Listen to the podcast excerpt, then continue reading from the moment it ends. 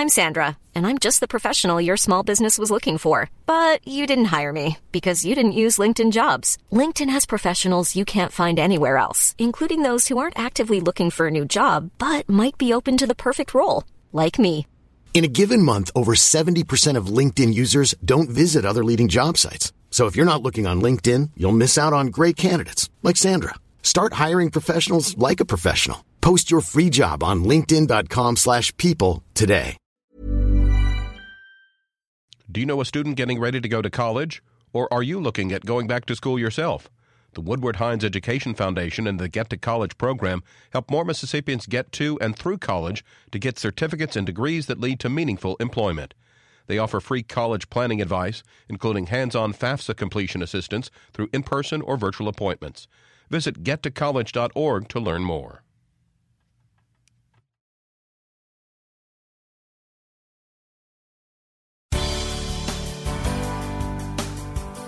Good morning. It's 8:30 on Thursday, November 9th. I'm Desiree Frazier. This is Mississippi Edition on MPB Think Radio. On today's show, the Department of Justice investigating the city of Lexington and the police department for possible civil rights abuses against black residents. Then, Lieutenant Governor Delbert Hosemann shares his plans for a second term in office. Plus, a political expert breaks down how Mississippi's election for governor stood out among the other off year elections. This is Mississippi Edition on MPB Think Radio.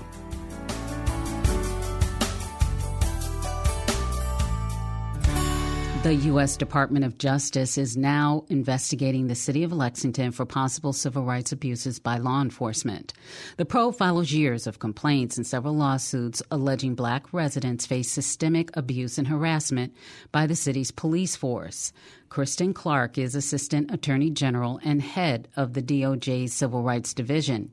She says the allegations include stopping and searching drivers without justification and use of excessive force. Specifically, we will assess whether the police department uses excessive force, violates people's civil and constitutional rights during stops, searches, and arrests, engages in discriminatory policing, or violates people's civil rights to engage in speech or conduct protected by the Constitution. Lexington is a small community with approximately 1,600 residents and a police department with fewer than 10 officers. And in this regard, it is not unique. According to the Bureau of Justice statistics, half of America's police departments have 10 officers or fewer. The Justice Department is committed to protecting the constitutional rights of all Americans, whether they live in small towns or big cities. Residents of rural and underserved communities have the same rights and deserve the same protection as people who live in downtown Baltimore or the suburbs of Louisville. Both Clarke and um, the DOJ recently investigated and obtained guilty pleas from five Rankin County Sheriff's deputies and one Richland police officer for the beating, sexual assault, and torture of two black men. Clarke says the agency has received a substantial amount of testimonies that warrant this new investigation. Based on an extensive review of information that is publicly available and that we received from stakeholders, we conclude there is significant justification to open this investigation now. For example, there are allegations that Lexington police officers have stopped, searched, and arrested people without justification, used force against people who did not pose a threat to officers, used illegal roadblocks targeted at black drivers, and retaliated against people exercising their right to question police action or record police activity. The police department also appears to have violated First Amendment rights by routinely arresting people merely for using profanity. Community members have offered troubling accounts of how these alleged practices have affected their lives, of injuries caused by gratuitous and excessive force, of alleged sexual assault and of repression and reprisal. We know, too, that these allegations arise in a community that has already faced r- racial discrimination and economic disadvantage. About 86% of Lexington's population is black, and it has a poverty rate approaching 30%. But it also has a storied place in civil rights history. In the face of violent opposition, residents persisted in registering and exercising their right to vote and in 1967 elected the first black representative to the Mississippi state legislature in the 20th century, who later went on to become Speaker of the Mississippi House. Todd Gee recently confirmed as U.S. Attorney for the Southern District of Mississippi will be assisting with the investigation. All of us here in Mississippi and throughout the nation want to feel safe in our homes and in public. But we want that safety to be obtained fairly and legally, not through a legal force and abuse of power. Make no mistake, good police work is done fairly and legally every day in many places in America and in Mississippi. The investigation we are launching here today will ensure that the residents of Lexington, Mississippi receive the same from their police force. The allegations of what has happened in Lexington are serious. I have been to Lexington myself and met with members of the community. A thorough investigation of the Lexington Police Department is necessary. We look forward to working with our colleagues from the Civil Rights Division to follow the facts wherever they may lead us and to hearing more from the residents of Lexington as we conduct our investigation. This is the first day of that investigation, and we do not prejudge the outcome.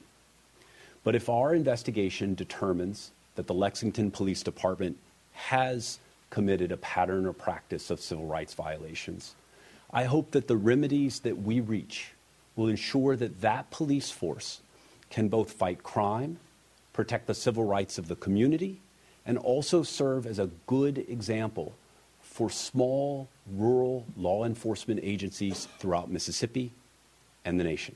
Both Clarke and Gee said the investigation will go back a number of years to determine whether patterns and practices were established over time. Coming up, Lieutenant Governor Delbert Hosemann shares his plans for a second term in office. This is Mississippi Edition on MPB Think Radio. Deep South Dining is the show all about the culture of Southern flavor, from fried chicken and collard greens to shrimp and grits and a glass of sweet tea. Subscribe now to the podcast using any podcast app or download our MPB public media app.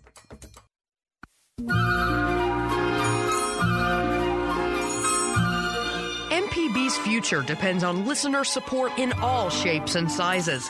One of the many ways that you can make a long term impact is by donating land or business properties you no longer need. More information about the advantages of donating real estate to secure Mississippi Public Broadcasting's future can be found at mpbonline.org.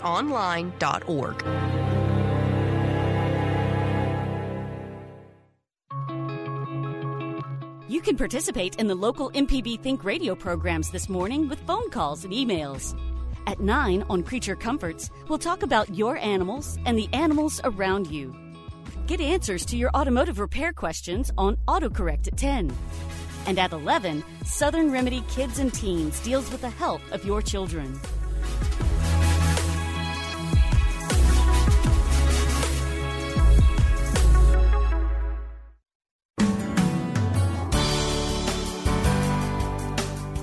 This is Mississippi Edition on MPB Think Radio. I'm Desiree Frazier. Following this week's general election, Republicans have maintained their supermajority in the state legislature. The statewide candidate with the largest margin for winning this year was Republican Lieutenant Governor Delbert Hosemann with over 61% of the vote. He campaigned on a platform of conservative spending, reducing taxes, and reforms that could benefit low income Mississippians. Our Michael Guidry spoke with Lieutenant Governor Hosemann at his election watch party on Tuesday night. And one of the most debated topics for every campaign this year was Medicaid expansion and the state of health care in Mississippi. Hosemann says it will likely spark a new round of bills in the upcoming legislative session. It's a big topic. We got people, we got hospitals that are in trouble, we got pharmacists that are in trouble, we got mental health that's in trouble, we got child protective services in trouble. I can go down the laundry list. We're going to address those. And I'm hopeful that the governor will be acceptable to going forward on what I consider to be hearings and then hopefully results on all of those areas. Not just on saving the hospitals. We did that last year. I gave them $100 million last year to try to keep them afloat. But now it's time to get down to the systemic problems the cost of pharmacies, the cost of doctors, where the rural nurses were short. You go down the whole list, and all of those need to be. You watch what we're going to do. Watch the hearings and you'll see the result. And I'm very hopeful that not only the governor, all the members of the legislature will support a cogent way to proceed on health care. On, on, that, um, that, point of opportunity, um, PERS, there's been some, some recommendations from the board. Um, those recommendations, and some people say could dissuade people from entering the, the, the, the, public sector, working for the state. Those benefits, um, uh, some might say that, that they're that PERS is looking to kind of drop those benefits, make it make it less incentivizing for, for people to join. What, where, where are you on PERS, and how are you? Uh, how do you well, want to steer the they, Senate that they way? They made a presentation uh, that I noticed, particularly the members of the House uh, questioned them sharply on. And when they left, they went back to come up with another uh, ideas or presentation on how PERS should work. PERS is a is a binding contract for the state of Mississippi. We have to honor that. We will honor that. Now, what their next proposal is about a fifth a fifth schedule or some other way to look at it, we'll we'll we'll work with them when they come back with whatever they're going to come back with. But the bottom line is that we're going to honor the PERS thing, and whatever that happens to be. The next one we'll have to wait and see what they say and following also following opportunity, um, the, the the future funding of the MAEP and the growth of those uh, early childhood collectives. Where are those on the priority list? Our uh, the MAP formula. We we put hundred million dollars in education last year. We did not put it in the MAP. It was de- it was devoted solely to to the classroom, not principals or superintendents, because there's been some comment that maybe they their compensation had gotten out of level in some of our districts. So when we go back again this year, you know, it's our goal to, to fund education, whether that be under the formula or under some other way. That's where we're headed, and that that goes from pre-K, which we now have 6,000 kids in public pre-K, down to colleges. In community colleges in Tennessee, when they did this, last dollar tuition, when they did that, we, they had a 40% increase in kids going. That's the workforce of the future. That's the reason people stay. This is my last one. Um, the ballot initiative. There were some. There was some proposed legislation in the Senate, some in the House. The two chambers couldn't really come to agreement on certain things like signature requirements, all that. Um, it's something that people still we, we hear from from medical marijuana advocates, uh, Medicaid expansion advocates, um, other advocates that they, they, they want the ballot initiative back. Can it come back, and where? How do you see it coming back? We passed it last year. The House didn't pick it up. That's what happened. And it was late in the, uh, to, to their credit, it was late in the session. I anticipate we're going to pass it again, and I hope that the House will agree. We do not need to have a ballot initiative that is 80,000 votes. You know, that's there's a 1.8 million voters in Mississippi. That'd be like 4% of the population. That's not, that's not a good number. We proposed another number. I'm hopeful we'll propose it again this year.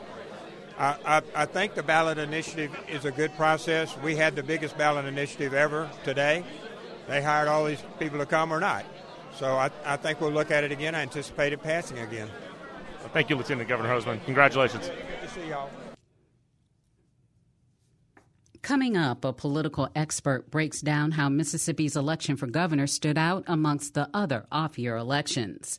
This is Mississippi Edition on MPB Think Radio.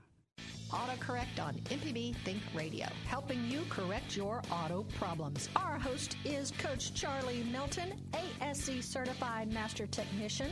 Let me help save you some money working on your cars. Listen to our podcast, AutoCorrect. Join the Gestalt Gardener and Next Stop Mississippi on the road live from the 47th annual Chimneyville Arts Festival, December 1st from 9 until 11 a.m. Tune in or join us in person at the Bill Waller Mississippi Craft Center in Ridgeland for all the action at the merriest shopping event of the holiday season. This festival celebrates artisans and provides patrons a place to procure new pieces for their collection. Tune in December 1st starting at 9 a.m. only on MPB Think Radio.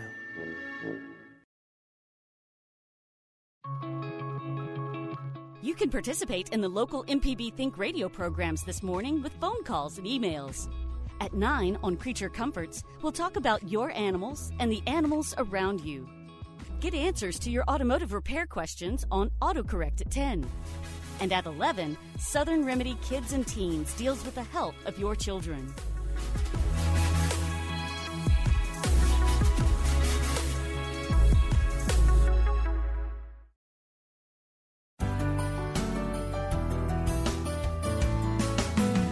This is Mississippi Edition on MPB Think Radio. I'm Desiree Frazier. Top candidates for governor in this year's general election ran a tight race, and margins were expected to be very close on Tuesday. Republican incumbent Tate Reeves was expected to win with a majority of votes, but Democratic challenger Brandon Presley received record campaign donations. Reeves won his bid for election, but had lower numbers of voters compared to the other down ballot Republicans who won state office. Jessica Taylor is the Senate and governor's editor for the Cook Political Report. It's a nonpartisan election analysis site based in Arlington, Virginia. She says the race between Reeves and Presley was originally rated as likely Republican, but that was changed in the weeks leading up to the election to leaning Republican. One of the biggest differences I think we have between rating a race as likely or lean likely indicates that we don't see it as competitive yet, but it has the potential to become that. Whereas lean says that we view the race as competitive, but that one party has an advantage. I think you know we moved it in final couple of weeks of the race, and I think when you looked at all of the spending from the candidates, the outside spending in the race, I think just the contentiousness of the advertising, of the sole debate that they had, it was hard to look at this and say that it was not a competitive race. And uh, I think the results bore that out. You know, the results ended up being you know, fairly close to what happened in uh, 2019, which we also rated that race as uh, lean Republican between Reeves and Jim Hood.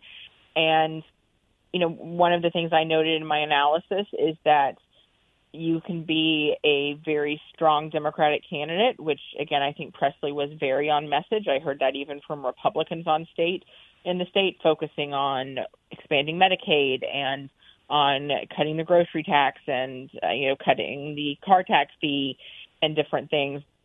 And I even wrote in my analysis that that ceiling was somewhere around 47%. Right now, Brandon Presley is sitting at 47%. So I think th- that just shows the hurdles I think that still exist in Mississippi in what was a low turnout election. I think still the difficulties. I think the key that Democrats wanted was to I think fundamentally sort of change the makeup of the electorate and get more black voters out. But I always thought that the numbers that they needed to get would reach percentages that we hadn't seen since 2008 or 2012, which were not only presidential years, but when you had Barack Obama on the ballot. And I was always very skeptical of that because I think that's just hard to do in an off off year election. So I think again, it was a competitive race, but we felt that Reeves still had the edge, and I think the results bear that out. When did you realize, oh, this is a competitive race here? I mean, I've been watching the race. Actually, I would say closely since the summer. Democrats were really sort of touting this, and I remained pretty skeptical um, because you had Presley spending a lot of money early to define himself with positive advertising and you know telling his story, sort of a rags to not even riches, but you know, growing up um, there in um, in a small town and Nettleton and with the dirt floor with his family and his father being murdered. And I think he had a very compelling story. But until Republicans start defining you, which Reeves and National Republicans eventually did, um, and tying you to the National Democratic Party, which we know is not popular in Mississippi, can those st- stick? So even though I had been shown Democratic polling um, end of the summer, or right after around Labor Day, that showed that this was a competitive race, I viewed it with a lot of skepticism. I think when I saw polling that still showed it closer, you know, Democratic polling had this as a much closer race, and even hoped and believed that it might they might hold Reeves under 50 percent and force a runoff. And then I also looked at where Reeves's own approval ratings are. I, I think what, what I saw in Mississippi, and really what I saw in you know one of the the other big races the night that I was watching, since I covered governors in Kentucky, was that Andy Beshear, a Democrat, even in a red state, had very popular high approval ratings above 60. Now Reeves's were not that high when you look at him among all 50 governors. He's sort of near the bottom of the pack, but I wouldn't say they're terrible. They're sort of middling. I still felt just to oust an incumbent governor is just very, very difficult to do. In fact, in 2022, only one governor, period, lost reelection. In 2020, no governors did. And in 2019, only one did. So we haven't seen more than that since since 2018. So I think I looked at those factors. But then when you did have these ads that were still running and really tying Presley to that, and I really got it when I was talking with a lot of Republican sources, particularly in Mississippi, that really feared that there would be lower Republican turnout. They felt that Presley had run a good race, and that there was some sort of a, a little bit of apathy, perhaps, for for Reeves. So I looked at it as a mix of all of those fix, all of those things, and I, I think really within the last month, I think I began to see that okay, this is clearly a competitive race, but did not see a scenario where it was going to be close enough that I saw a plausible path for Presley to win. Okay, two things. First, how effective is portraying Democrats as liberals, uh, tying them to whoever the highest ranking Democrat is in getting people to vote Republican? I, I do think it has an effect in Mississippi where the partisan divide is very stark. And I also think one of the issues is uh, the state has the highest percentage of black residents, but getting black turnout is hard. I think that's for many reasons, including voter access. And we saw, you know, certainly long lines and issues in Hinds County and everything last night too. But even, I think if that hadn't been the case, that Reeves still would have had the advantage. And ultimately, it's also just hard for Democrats to sort of win those Republican crossover voters and enough white voters in the state. So I think when you do tie them to national Democrats and you know money was uh, money was also a major issue here where Presley was the best funded candidate that we've seen in decades. And he was getting money from national organizations. Yes, that's what I was trying to say. Money is money. You could run ads and get your message out, but I think when Reeves was able to, so I mean, he was that that enabled Presley to put out his own message and things too, but it also gave Reeves a rebuttal to say, yes, but here, this is the party of Joe Biden. This is, you know, tying him to other people in Washington, other Democrats. And I think that probably gave some people that may have flirted with voting for Presley, maybe gave them pause. What is it have you been able to determine about Governor Tate Reeves that his popularity, his likability tends to be low? Sure, actually, but um, I think that certainly the scandal with his predecessor and that you know continues to sort Phil of Bryant, former Governor yes, Phil Bryant. Yeah, the welfare scandal I think was certainly not helpful. Um, there were questions about I know expenditures to the governor's mansion as well. Um, I think that he comes from more of a position of wealth. His family does, and when you have Mississippi, that is a very poor state, I think that enabled Presley to make a comparison. Um, you know, when he won um, the primary in 2019, it was a very hard fought primary, and there were even questions about whether he would get another serious primary challenger this time. Now he didn't, but he also in the primary against two essentially unknown Republicans, only got 75% of the vote against candidates that didn't spend anything. So to me, that showed that there was a softening. So I think it's sort of maybe a combination of those things. You know, he's maybe not as charismatic, but I think his campaign tried to sort of portray him more as a workhorse and really emphasize education. Probably their best argument. I even heard that from Republicans um, really there at the end. You know, because I think when you look at someone like Beshear in Kentucky, it does have much higher approval ratings. He's a bit of a more gregarious person. Um, I think I just think you know politics is about perception a lot. But you know, Reeves has been in politics a long time, and he's been successful, and clearly there is something there. Um, but I, I also think it's just about how you portray yourself as a candidate. But ultimately, I think you know they were successful in in still in winning. But again, the state clearly tilted to them. But I, I think their message was a winning one in Mississippi. Jessica Taylor is the Senate and Governor's editor for the Cook Political Report. This has been Mississippi Edition on MPB Think Radio. I'm Desiree Frazier. We'll see you tomorrow.